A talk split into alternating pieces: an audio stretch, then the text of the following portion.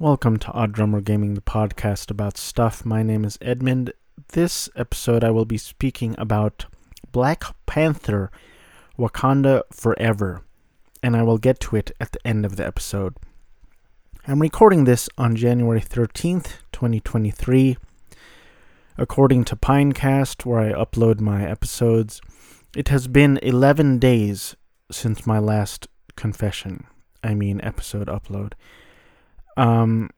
I don't really remember what I talked about last episode other than Black Adam. That's what the title of the episode is. So I very well may be repeating a lot of what I'm about to say. I guess I should lower the gain a bit. I don't know what I'm doing. For some reason, Audacity was not showing up on my computer. I don't know what that was about, so I re-downloaded it. And everything looks different. It actually looks like an older version of Audacity. I don't know why. I don't know why you would go from normal looking and then a future update make it look dumb looking. It just looks... well, it looks simpler, but at the same time, it looks different. I don't know. I don't like change. I don't think anyone likes change.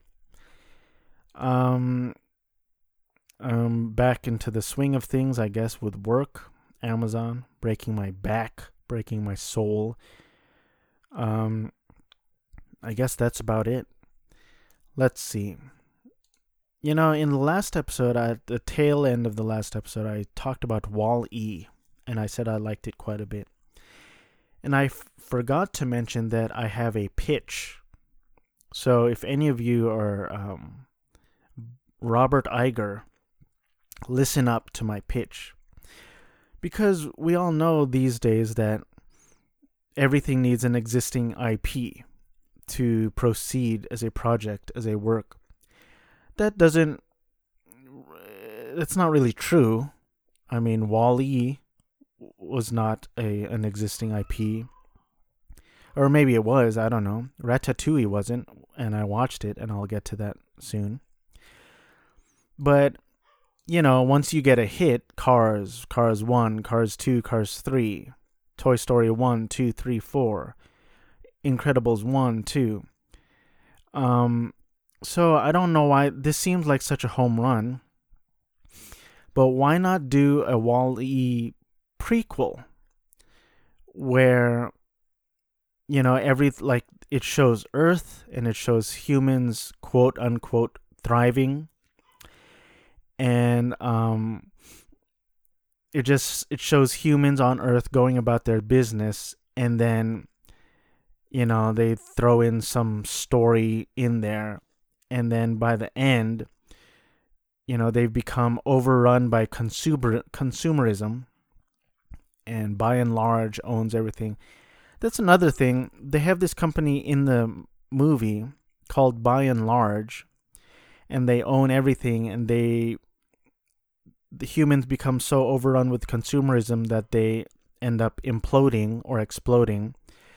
And I wonder if that was Andrew Stanton saying, like, commentary on Disney.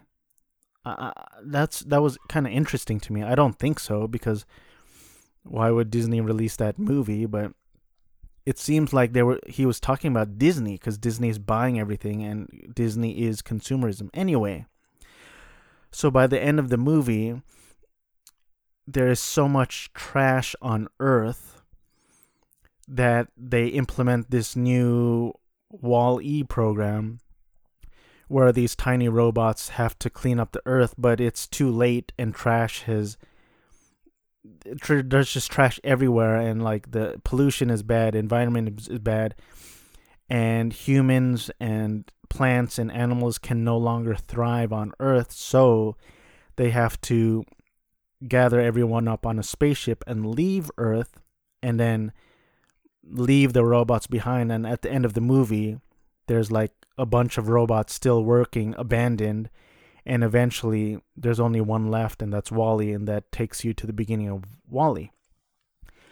I think that would be a pretty cool movie, pretty cool prequel idea, and everyone's all about the existing IP, so I'm sure the idea has come up. I don't know why they wouldn't do it. WALL-E came out in 2008. It is now 2023. It's probably never going to happen unless it comes out as a novel. Anyway, 5 minutes in. For no reason at all. Actually, I'm going to talk a little bit about my gaming.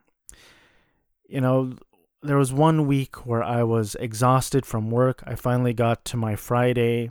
I got home and I was exhausted. I didn't want to sleep. I was in one of those modes where like I don't want to sleep. I don't want to sleep away the day, even though sleep practically can cure most ailments, mentally and physically and emotionally. But I didn't want to sleep it all away, so I'm like, let me find a game to play to fill in that void.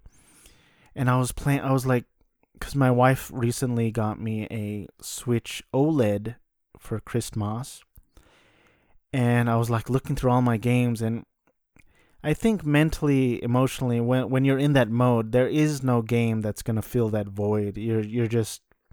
You're searching for something that doesn't exist. You're searching for a feeling that doesn't exist. It's like that whale. You keep searching for that whale, and even when you get that whale, you want to let that whale go so you can search for it again. I think that was the end of Ice Age 3, the lost age of mammoths. Anyway, I was going through my catalog, and like, I purchased 2 copies of Crisis Core Final Fantasy VII, not because I am rich, but because I am bad with money and I am bad with credit card usage. So I bought one for Switch and I bought one for PS5. I was looking at the specs. I think the kids call it specs these days. And apparently the Switch specs, I don't even know if specs are the right word, but apparently the quality of the Switch image is significantly lower than the PS5. And I know a lot of the gamers are like, well, duh. PS5 is next gen and Switch is not. But I was surprised at how different they were.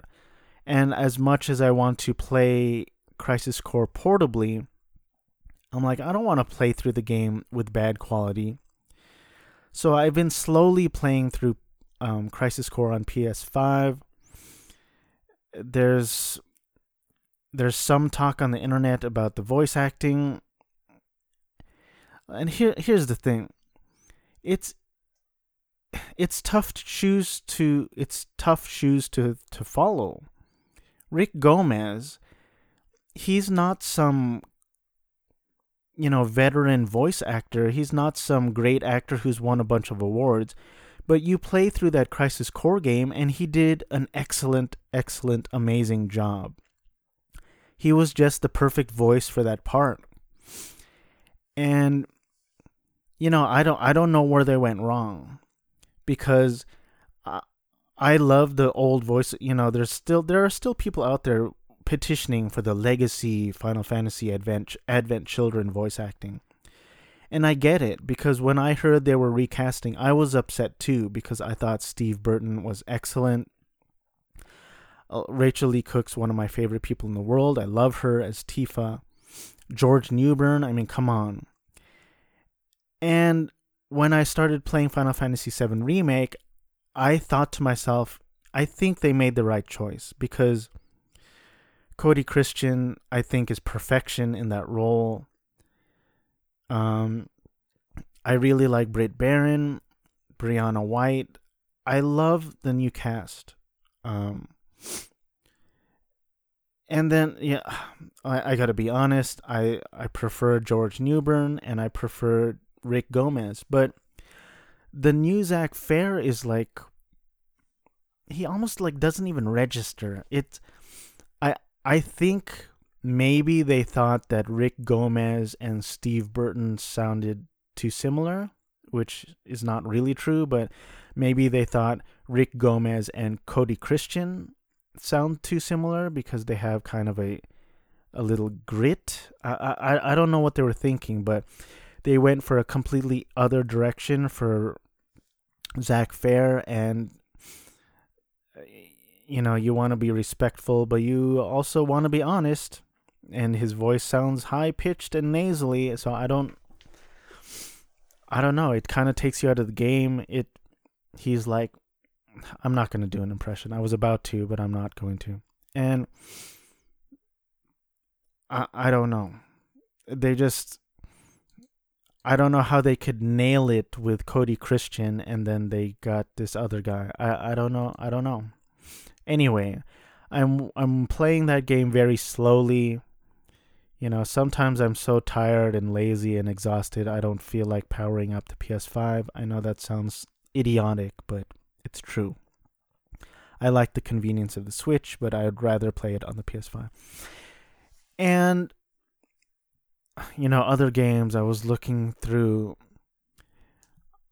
you know, I downloaded Super Mario 3D Stars. I've been playing a little bit of Galaxy. It's a great game. I don't know what to say. I played a little bit of Sheepo, but it was a little hard, a little difficult. You know what game I'm really been loving right now is Skyforce. I think it's called Skyforce Reloaded. I love it a lot. It's pick up and play. I really love it.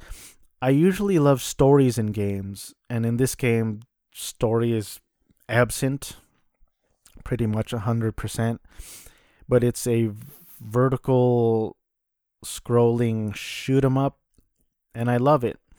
The only issue is I've kind of gotten good at it, so you know, I love the journey, not the destination, and I kind of went through it fast. I'm already, you know, at level 11, and it's so satisfying to destroy ships and tanks, and the sound design is really good, the art design is really good, the game mechanics is really good. I love the upgrading system. It's really fun. And now that I have the OLED, none of the save data exists for my old systems, so everything's reset, and maybe there is a way to import it, but I think it's fine. I mean, I'm glad to reset on all my games and start over, because it's the journey, not the destination. Kayak.com. So I can't remember any of the games, so I'm just going to move on. For no reason at all, I am going to compare Emily in Paris to Ginny and Georgia. My wife was I'm pretty sure I mentioned that we were quarantining together I said together weird, during the holidays, because both of us got COVID. I got COVID first, and then she got it.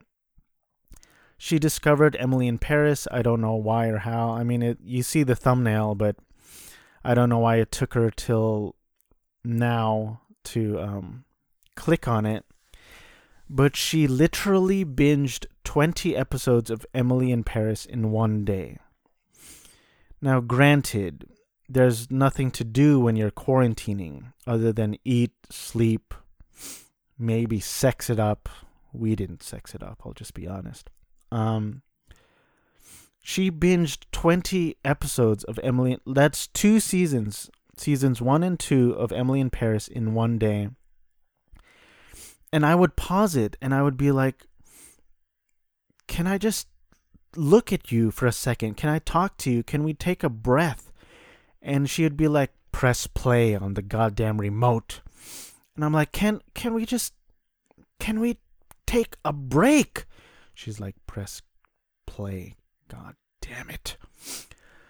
So that's how she been. And I'm there. I can't be roaming around the house. I guess I could put in my Switch and plug in some earphones, but I gotta be honest, I was watching the show too. It's not a bad show, and actually I've only heard from Pat Walsh mostly, where he said it was a terrible show. So I had this image of the show where I thought it was terrible, and he said that it got all these awards like Global Gold global Golden Globes and I think Emmy nominations, maybe some wins. And he said it was a terrible show. So that's what I thought of it. And then I watched it, and I don't think it's terrible. Maybe it might be simple. Like, here's the thing about Emily in Paris. I think there is no conflict in the show whatsoever. And I think that's why it is successful. And I wouldn't be surprised if the pitch for this show was, hey guy, hey gal, here's my pitch for a show. Picture Instagram, but it's a TV show. I'll say it again. Instagram, TV show. Call it Emily in Paris, done deal. Here's your check. Because that's how it feels. Like, you got this girl, Emily, played by Lily Collins, who I've never seen act in anything. And actually, I keep just going off topic. She reminds me a lot of women. She reminds me of Bryce Dallas Howard. She reminds me a little bit of Victoria Justice, but maybe that's just in energy. And also there was an episode of Emily in Paris which reminded me of A Perfect Pairing, starring Victoria Justice. She reminds me of Karen Gillian. I'm sure there's other girls as well. But she also reminds me of Nina Dobrev from Love Hard. But I like her in this show. But anyway, this show is like Instagram if it was a TV show, as I've said for the third time. Because you have this girl, Emily, in Paris, and the premise is that she is a social, like a marketing manager sent over to Paris, and she is sent there to help people with their social media. So she's a social media quote unquote expert. So she's posting herself, she's posting, pictures of Paris, of restaurants, of locations. There are I forgot the word, montages of cooking, and that's huge on Instagram as well. And that's how it feels, just Instagram TV show. A fourth time I've said it. There's these sections where the Asian girl is doing full-on music videos in the episodes, full-on music videos where she sings and performs. Sometimes they even put the lyrics on the screen as if it's karaoke. I'm not sure. I don't think I liked it. I didn't mind it, but I was kind of like, what does this have to do with the show? But it's maybe some people like it. I actually looked up the Instagram account Emily in Paris just because that's the Instagram account she uses in the show. And it has 2 million followers. That's why I'm assuming the show is a hit. I am a big fan of course, I don't have the Wikipedias up. Damn it. Camille Razat. I think that's her name is. I found her to be very lovely in the show. And the thing, I think the show has no conflict. There was a sequence, how Camille, who they call Camille and Emily meet is, Emily is trying to buy flowers, and the French vendor is like giving her a hard term. And then Camille comes out of nowhere and she's like, no, she wants the good flowers. And how's that French accent? And they meet, and then 2 seconds later, Camille was like, hey, I am going to a art gallery and you should come with me. And then Emily's like, okay, sure. And I thought that scene was so simple and sloppy that I thought it was going to be a trap, similar to that movie The Voyeurs, because it felt just too convenient, and in The Voyeurs it actually ended up being a trap. And in this show. It was not a trap. That's actually how they met. And they ended up becoming quote unquote good friends. Anyway, the show has no conflict. Like, any mild conflict resolves 2 seconds later, and it's just a fun, pleasant diversion, especially for my wife, who was quarantining in our room practically 24/7, to see a TV show where this girl is having fun, enjoying herself, sexing it up with good-looking men, eating delicious food in Paris. I can see why it's a pleasant and fun, entertaining diversion. And Gin, on the other hand, my wife binged Ginny and Georgia probably in 2 days. I did not see the first season. The first season, I saw two girls that looked very similar in age. They might as well have been sisters, but the hook was that it was mother-daughter, and it kind of took me out of it. But this season, my wife was binging it, and I was kind of hooked into the story as well. I like Ginny and Georgia as well, but there is conflict run amok in this TV show. There is some dark stuff in this TV show, and trigger warning. There is self-harm in this TV show.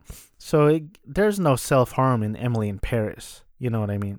And I'm not saying that's good or bad. I'm just saying factually there is no self-harm in Emily in Paris. There is self-harm in Ginny and Georgia. She was burning herself on her leg, and I honestly didn't know that was a thing. When they say self-harm, I figured it was like cutting yourself or whatever, but she is using a lighter to cut herself because she is so, I don't know the right description, traumatized, hurt emotionally. She's hurting inside, obviously, and she needs some sort of outlet, so she resorts to burning herself. It's very intense. I like Ginny and Georgia. The thing is, I like the dynamic between Ginny and Georgia, and I kind of wish that the story would just focus on Ginny and the dynamic between her and being half white, half black, having a young white mother and a black father. And, the classmates and the friends, I think they're all fine and pleasant. I really don't like the aspect of the dark past. I don't care about it because I feel like there's enough story and drama with Ginny and her family and her friends. And whenever they cut to the private investigator, like, oh, there's been a possible murder in the past, I don't care about it, like, to the extent where I, like, really tune out. I'm like, I wish this was not part of the show. Because, like I said, I just want them to focus on Ginny and her mom and her family and friends. That's all you need. I don't need the murder subplot, blah, blah, blah, blah, blah, blah. A side note, at one point, this guy refers to this other guy as Chris Pine Hot. And you look at the other guy, and I'm like, Chris Pine Hot? What the fuck? I disagree. I don't think he's Chris Pine Hot. I guess we are not allowed to comment on other people's looks, so I'll just leave it at that. Also, I know it was a running joke with, like, 90210, how you have these 30-year-olds playing high schoolers. But I think it's gotten out of hand. My wife was watching, I think it's called Never Have I Ever, about the Indian-American girl and her family. And she looks, 16. I looked it up. I think she's 20. And she's making out with a guy in bed who looks to be 40. I looked it up. He's in his 30s, but, rewind 3 years, and she would have been 17, and he would have still been in his late 20s or something like that. It's getting a little weird. There are scenes in... Pardon me. I was like laughing/coughing there. Hold on, I have some gunk in my throat. There are scenes in Ginny and Georgia where they're supposed to be in high school, but some of these guys look to be in their 30s. And I personally am not exaggerating. Maybe other people think they look younger. There's one guy who appears to have a facial scar. He looks like he's been to like Iraq and back. He's seen some shit. And he's about to have sexual relations with a girl who looks to be 15. So I don't know if this is a running joke with the casting directors or the producers or maybe if it's some sick male fantasy thing where you have these older looking men who are not even looking, they're older men making out with younger women / younger looking women. And I know most of these girls are in their 20s, but they're playing 15-year-olds. But these guys who are supposed to be playing 16-year-olds look like they're 40. And in some cases, they are 30. I don't know. I thought it was a little weird. But I do like Ginny and Georgia. The season 2 ends on a cliffhanger. I might even watch season 1. Again, I think it's a good show. I don't like the murder dark past subplot. 27-minute mark. Moving on. I watched Ratatouille because my wife is... Well, after watching Emily in Paris, my wife is all about that French. Ooh, baby. So we watched Ratatouille. Ratatouille, for me, is one of the least accessible Pixar movies to me. I don't really know why. I can't pinpoint it. I can acknowledge that it's a good, fun, solid movie... But it's just one that I think I've seen it 2 or 3 times and I just can't get into it like I do other Pixar movies. Like, for example, I don't know why I have no issues with toys coming to life. For some reason, it doesn't bother me. But in this movie, a rat... pulling a guy's hair, controlling his body by pulling his hair was always weird to me. And even in Up, like, this guy's gonna move his house, make it float in the air with a bunch of balloons. That was weird to me too. I don't know, maybe I'm getting older. Maybe my ability to imagine and fantasize is losing its ability, its potency. I don't know. I love Monsters, Inc. I have no problem with walking, talking monsters who scare and make jokes. But, a rat... Because it... I don't know. Like, also, like, half the movie, Patton Oswalt, who does a great job voicing, he's talking to his rat family in English. And then when he's talking to... I forget his name, Emile or whatever. He's talking in squeaks. He's squeak, squeak, squeak. So, I don't know what that was, a rat impression or something. So, like, but this movie is supposed to be, like, a fantasy, right? So why doesn't he just speak in English to Emile? Like, but then that would take away the hook. Well, he would then just tell Emile what to do. I don't know if his name's Emile.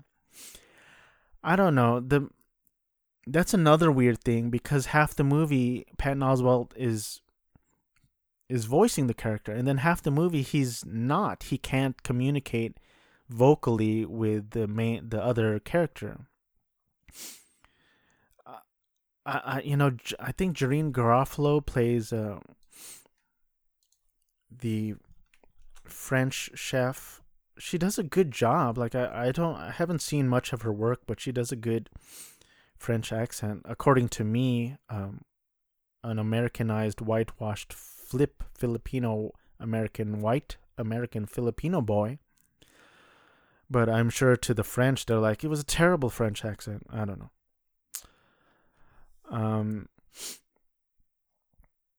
But I don't know. The movie is fine, but it's one of the least accessible. I'm not going to say, there are some Pixar movies I don't really like. I've only seen Brave once and I didn't like it. Ratatouille is not like that. It's a fun, pleasant movie, but I can't get into it. Can't explain it. I watched I want to watch X-Men, the cartoon series, because I watched it as a kid. I want to watch all of them so I can finally cross it off my list and say I've seen every episode. And then every time I watch it, like I drop off. So I watched episode 1, Night of the Sentinels, where Jubilee is running through the mall. I've seen that episode 80 billion times. I watched it on January 4th, and now it's January 13th, and I haven't pressed play on episode 2. I used to love that show. When they played that theme in Multiverse of Madness, I can't tell if it was cool or not. It might have been a little hackneyed. Is that the right word? Let's move on. I watched the first 2 episodes of Doom Patrol because I have become a big fan of Diane Guerrero because of Encanto, and I have that song really stuck into my head.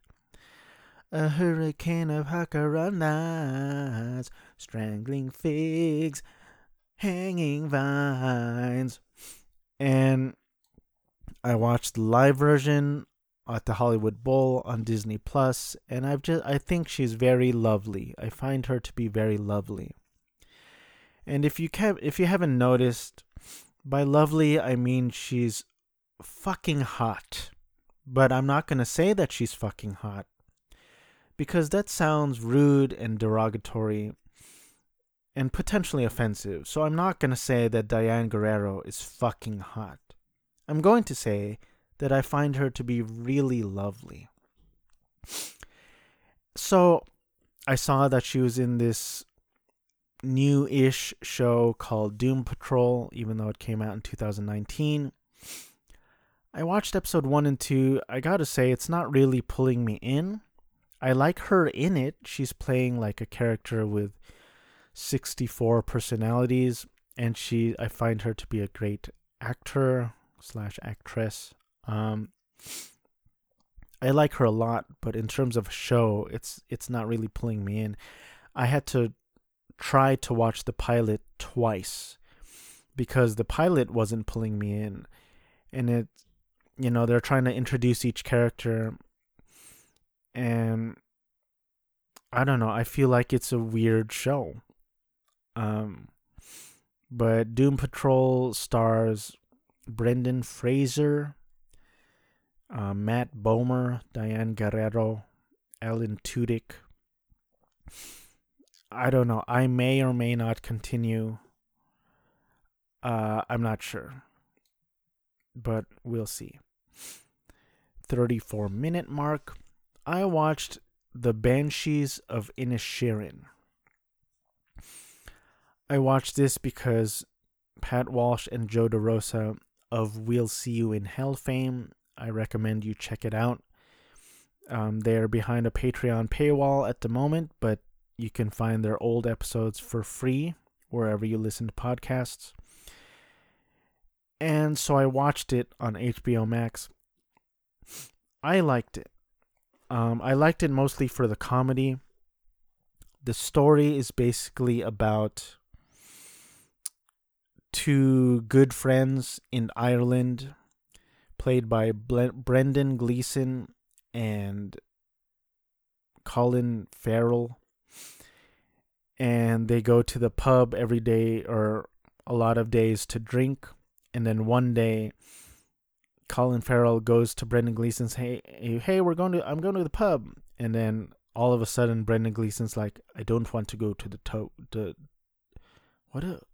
pub. I almost said cub. I don't want to go to the, oh my God, I don't want to go to the pub with you. And Colin Farrell's like, what the fuck? Well, no, he's like, why not? And that's basically the whole movie. And I liked it mostly for the humor, the comedy, because, you know, the dialogue is written real in a funny way. Barry Keogh is in it. He's funny. Carrie Condon plays Colin Farrell's sister. And so that was... My review is basically I liked it for the humor. Sometimes I'm simple in that way. And... I recommend you listen to the We'll See You in Hell episode on it, because Joe kind of breaks... I saw a comment on Wikipedia saying... it was like a negative comment saying, like, comparing... Like, this movie being a comparable... Oh, God, I can't speak. This movie... being a metaphor for the Irish Civil War is trite at best, or something like that. There was some... That's the only comment I saw regarding Civil War.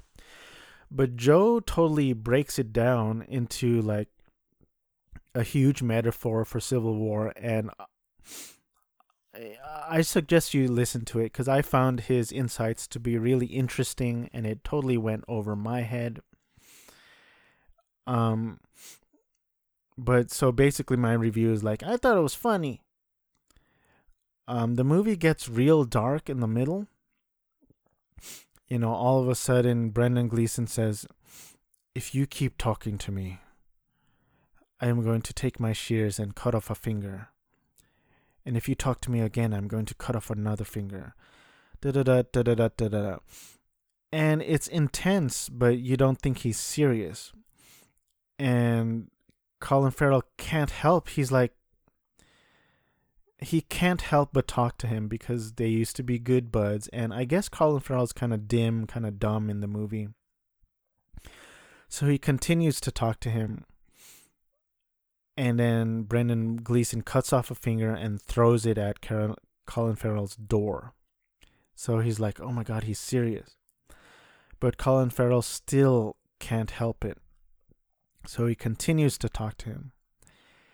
And Brendan Gleeson cuts off the rest of his fingers and throws it at his door. And then his miniature donkey ends up eating the fingers and choking and dies. Spoiler alert. Trigger warning. There is an animal that dies in this movie. It's very sad. And again, Joe breaks it down like wonderfully, beautifully into a metaphor for Civil War, which I thought was very cool. But I recommend the movie mostly for the humor. It kind of reminded me of Father Stew, where I loved the comedy parts. And then once it turned into a drama, I was kind of like, eh.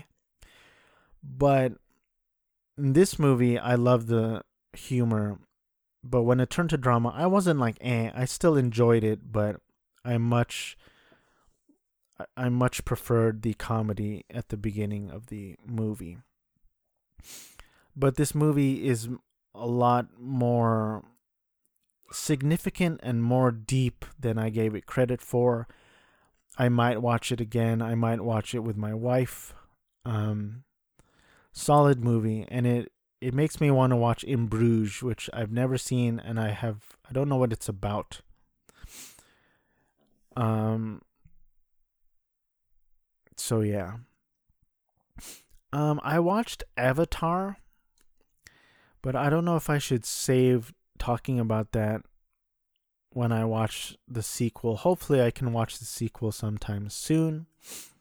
You know, Pat Walsh said he loved it, and I've been hearing good things about it. I don't really have much interest in Avatar 1 or 2, but my coworker said my coworker suggested I rewatch the first one just to, you know, brush up on the characters and the story, I guess. Maybe I'll talk about it briefly now, just because I'm at the 40-minute mark, and I don't know. No, I'll wait. I'll leave you in suspense, right? Hello? Anyone here? I watched the first 3 episodes of She-Hulk. Maybe that'll be an episode. It's fine. Like, I asked my wife, like, what do you think of She-Hulk? And she was like, it's okay. And you can tell when, you know, I can tell when she's really into something or when it's okay. But yeah, it's okay. It's, I've never seen Tatiana Maslany act in anything. Well, actually, that's not true. I think she was in Parks and Rec. So I saw her as a periphery character. And she's fine in this. Like, she's a little cartoony, but she might have been directed that way. I mean, there is some slapstick stuff in it, so it's like kind of a slapstick comedy, I guess. And you know, it's nice to see Mark Ruffalo in there. I started to think, like, how expensive it must be to animate the Hulk in all of these TV episodes and animate She-Hulk. Like, how long did that take, and how much did that cost to animate him in every single episode? Whereas, you know, some movies, some big budget movies have a hard time getting the CGI right because, you know, they don't have time or they don't have money. But this is Disney we're talking about. Also, I thought it was interesting, like, for example, most TV shows, the title of their pilot, they just call pilot. I don't know if there's a rule about it, but I'm assuming they're like, we're not going to bother naming the pilot and giving it an actual title when we don't know if they'll pick up the pilot.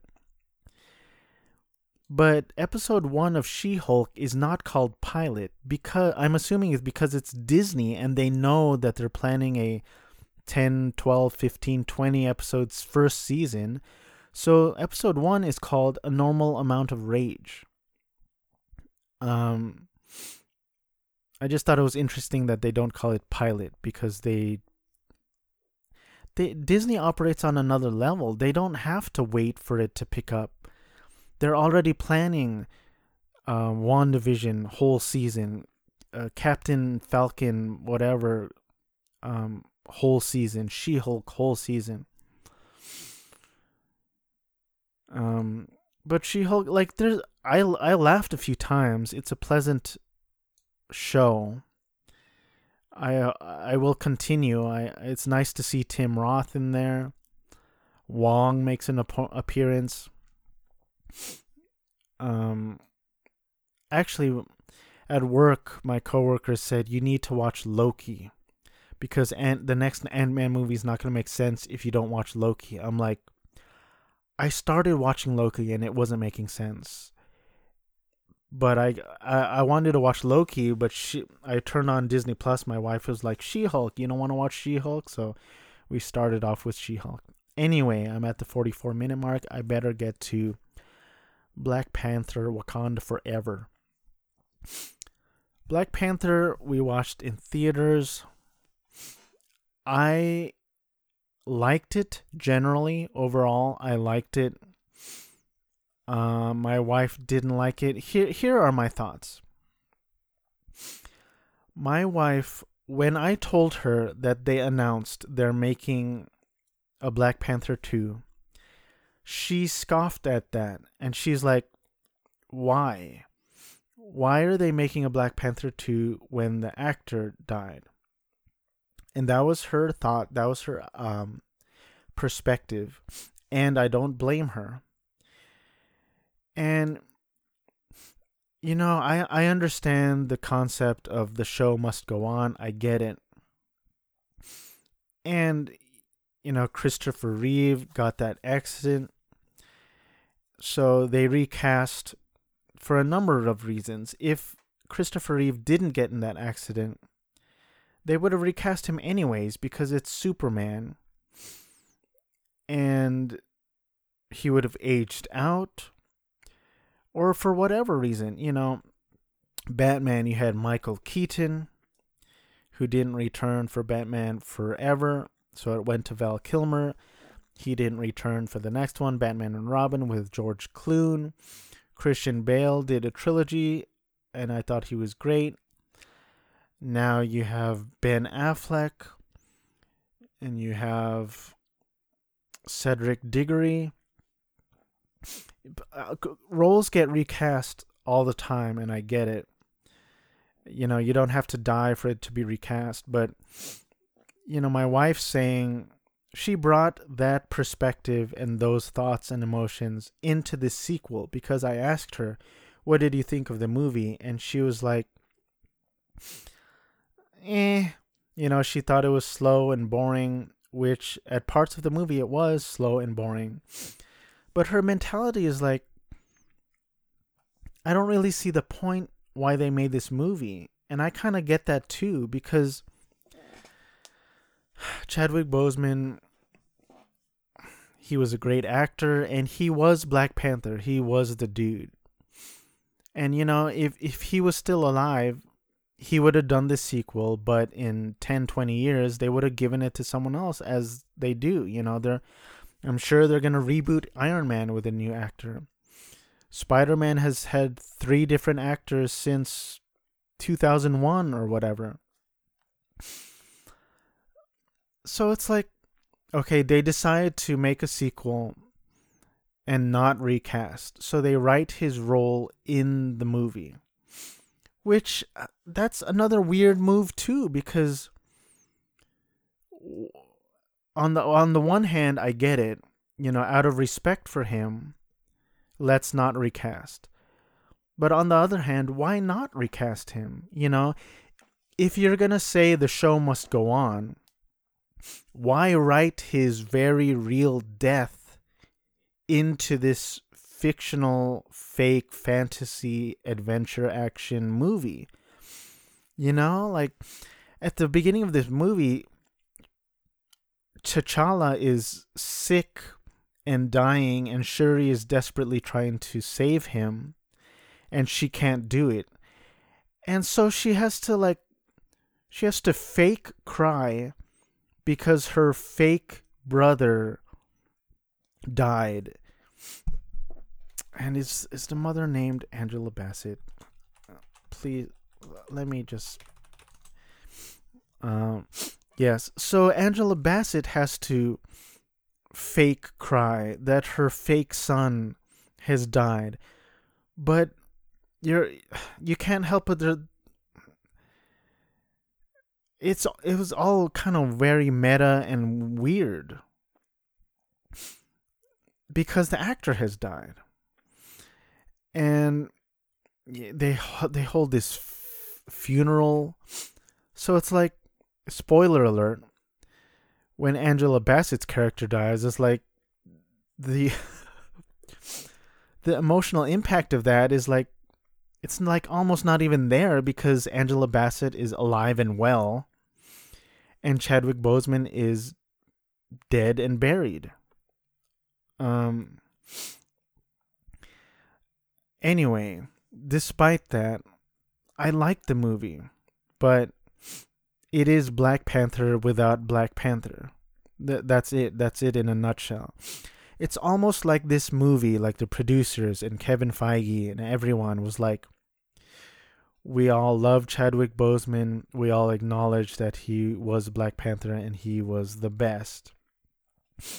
And no one can replace Chadwick Boseman at Black Panther. But we're gonna try anyway. That's the feeling I got about this movie and watching this movie.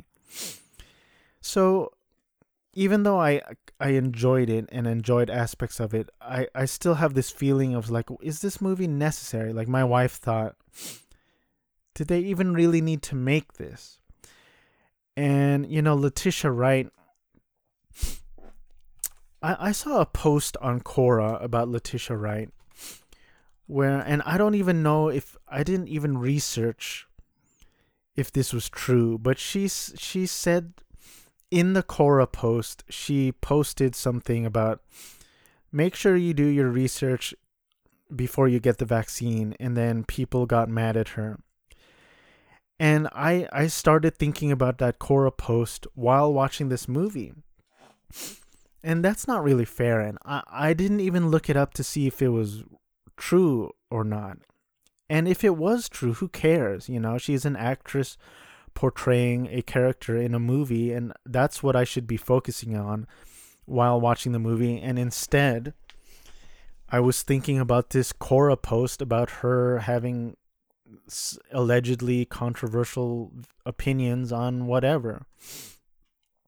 But that being said, like Letitia Wright, I thought she was great in the movie, but at the same time, like you're thinking like she's not Chadwick Boseman, like she's not Black Panther, and as much as everyone wanted her to be, like, and I don't blame her. I don't blame Letitia Wright.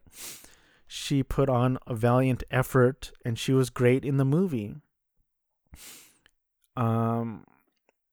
You know, my wife's favorite character, she called her the General,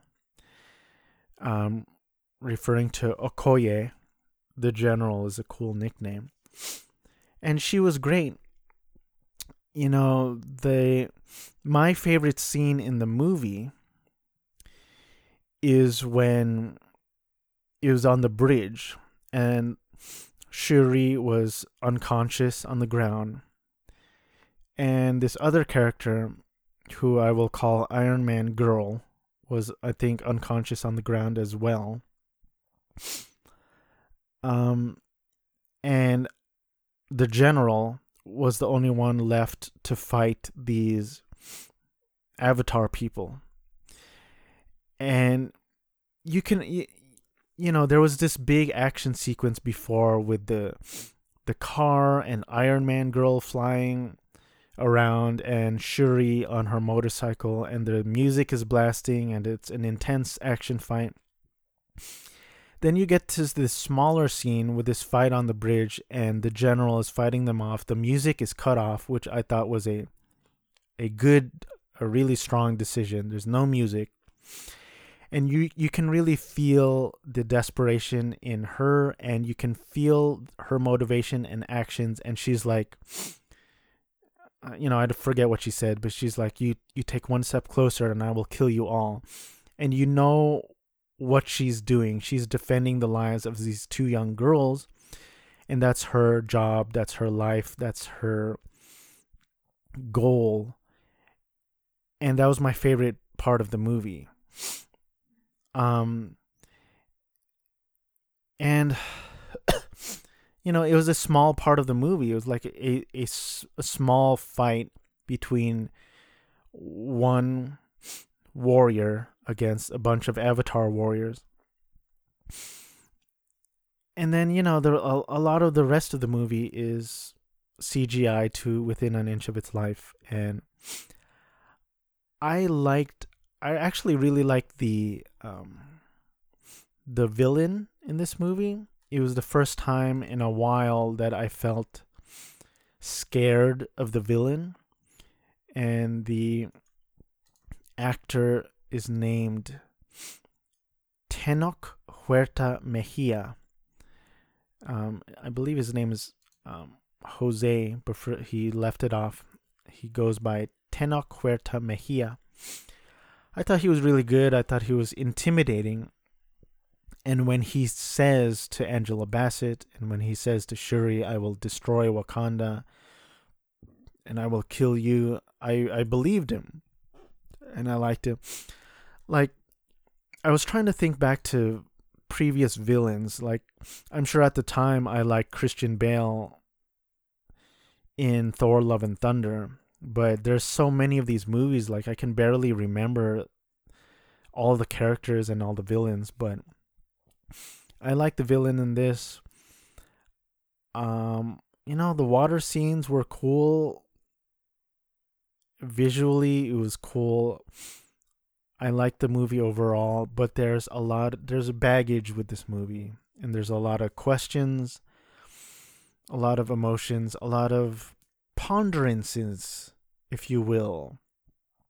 Like, I feel like I can both think, why did they make this movie, and still enjoy the movie.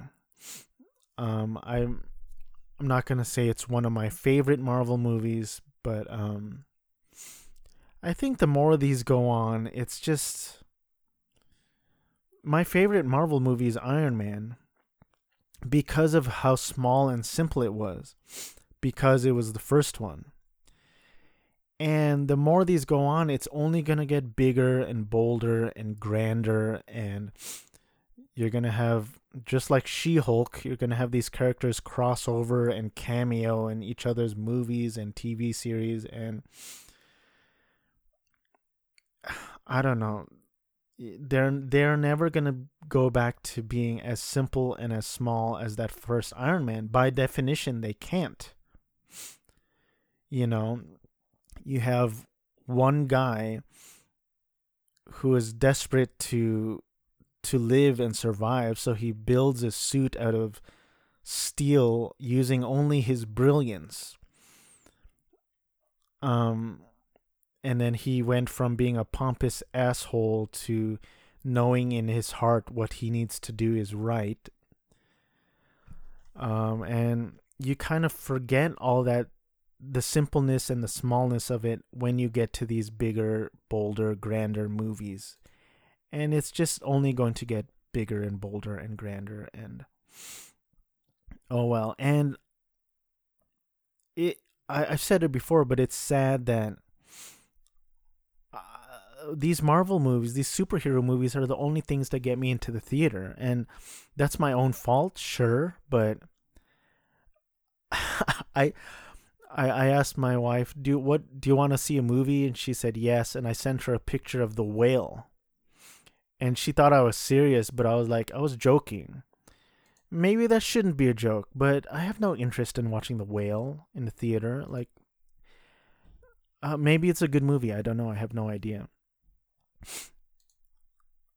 And like Michael B. Jordan, I liked him better in this movie, in his short scene, than the entirety of Black Panther. I didn't really love him in Black Panther.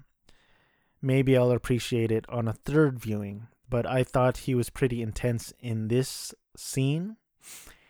And I haven't seen Creed 1 or Creed 2, but the trailer for Creed 3 looks pretty good. And he directed it. So I will see that. It's about time for me to check out, but here it is. COVID-19 vaccine controversy. I don't want to read this. I don't want to read this to end this episode. I just want to appreciate her work in the film. I regret bringing it up. I apologize, but she was good in the movie, Letitia Wright. And is it bad that I choose to ignore the controversy and focus on her performance? Maybe. Do I have to care that it's bad? I don't have to do anything. And that's the end of this episode. Thank you for listening. I hope you are well. I hope your pets are well and thriving. Please take care of yourself and your friends and family. Please don't abandon your friends to the wolves.